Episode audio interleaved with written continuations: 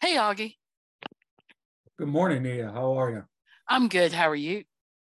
Uh, uh, I'm good because uh, we get to uh, talk about the um, uh, uh, uh, we get to talk about the weather today. exactly. exactly. We get to talk about the weather today. So, briefly, um, for folks who are wondering about all the things that are flying over the United States, we would like to drop this brief in the news. I mean, literally, we're just going to talk a couple minutes here. Um, it's not aliens. Calm down. Yeah.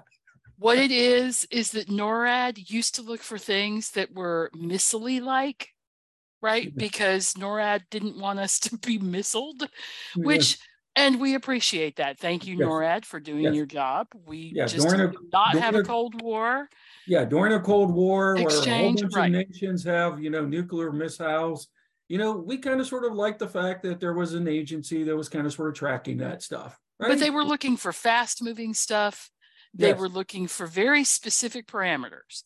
Yes. And then the weather balloon happened. Well, okay, the pretend weather balloon that was a spy satellite balloon, or a spy balloon rather, that came over from China. And they said, hey, I wonder if there's other stuff that we haven't noticed.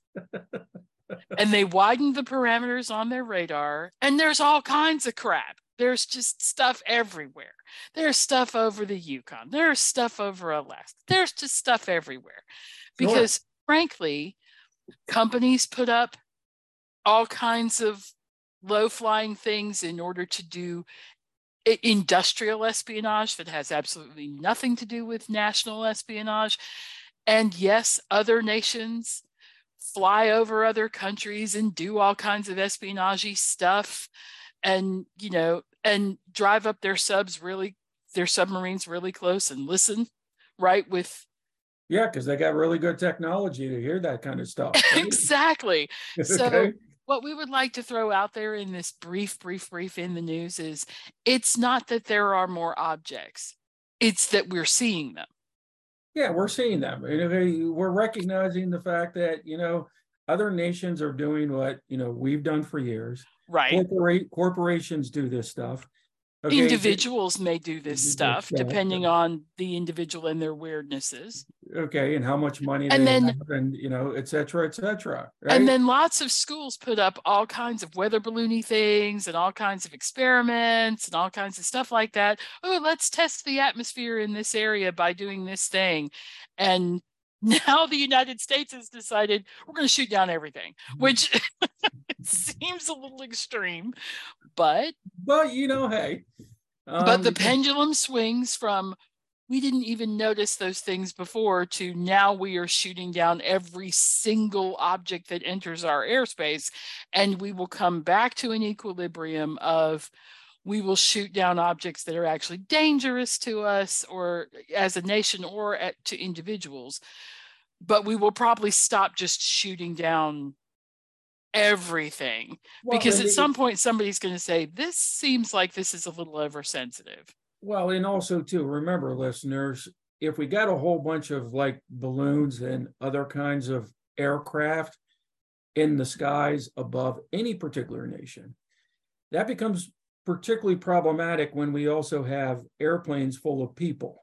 right that's the Okay. major problem is that they are is that they are in the same airspace because because of the way the atmosphere works when these things rise up there's only so far they can go and that seems to be in general the same airspace that's used by boeing 747s carrying you know six, 600 people or whatever it right? Yeah, okay. not a thing you want to meet in the sky because when objects meet in the sky even if you have a little teeny tiny object and a great big object everybody's going to get hurt Yeah. there's there's no, that is not going to end well bad things happen, and I know that's that's not really scientific, but bad things surely happen. Okay? insert bad thing happens here yes Right. Yeah, because if we were writing a script for you know a, a movie, uh, oh my gosh yeah, right, okay, if we well actually if we were writing this script for this particular movie what it would be is that um, the military would decide they need to take down whatever it is and they would accidentally shoot down a a commercial jet while taking down the other thing and then there would be then they would have to do a rescue and it would involve gerard butler and right Yeah, like there'd be a all of the, or liam neeson and a whole bunch of scenes, okay, in the White House Situation Room. exactly. Okay, um, and. did we get the object? Oh no we got the plane. Oh no yeah it, and it would be an international incident yada yada yada. Okay well we've just written the next blockbuster for hollywood but what we would like to remind our listeners is this is not unusual. It is not unusual for things to fly over the united states and now especially with the use of personal drones and all kinds of other things like that this is this crowded airspace thing we're going to have to talk about that as a nation and we're going to have to talk about that as legislation like how do we deal with And then we need to. all of that stuff in the same airspace And then we need to go ahead and talk with other nations. Okay, get protocols in place, right because I'm pretty sure, okay, that the nations of the world can agree that having countries use their um, military to start shooting things down on a it's a regular basis terrible idea is a terrible idea. Okay, wars have started over less stuff yeah, right. Okay. So if this actually gets nations starting to talk, okay, about what can be sent up and how can they be tracked and who can respond to them, that's probably a good thing, right?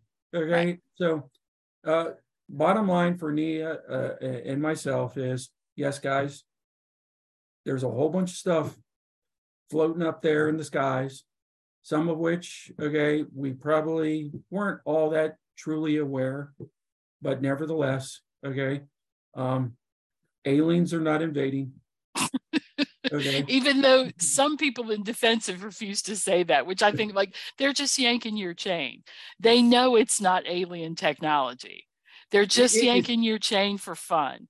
Like It they it get a- so little fun in Yeah. their lives that when reporters call them and say could it have been alien oriented they're like well we don't know.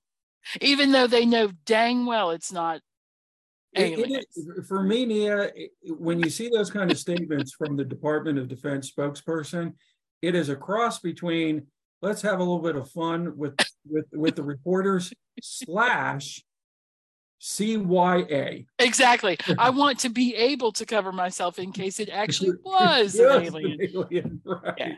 Yeah. All right. So anyway. switch- switching gears. Okay. So we will be back Yes. with our regular episode. Yes. in in just a minute because you're going to hear these uh, released on the same day. So right. and we look forward to talking to you more about a real thing that is really happening in the real world. world. Thanks. Thanks, Augie.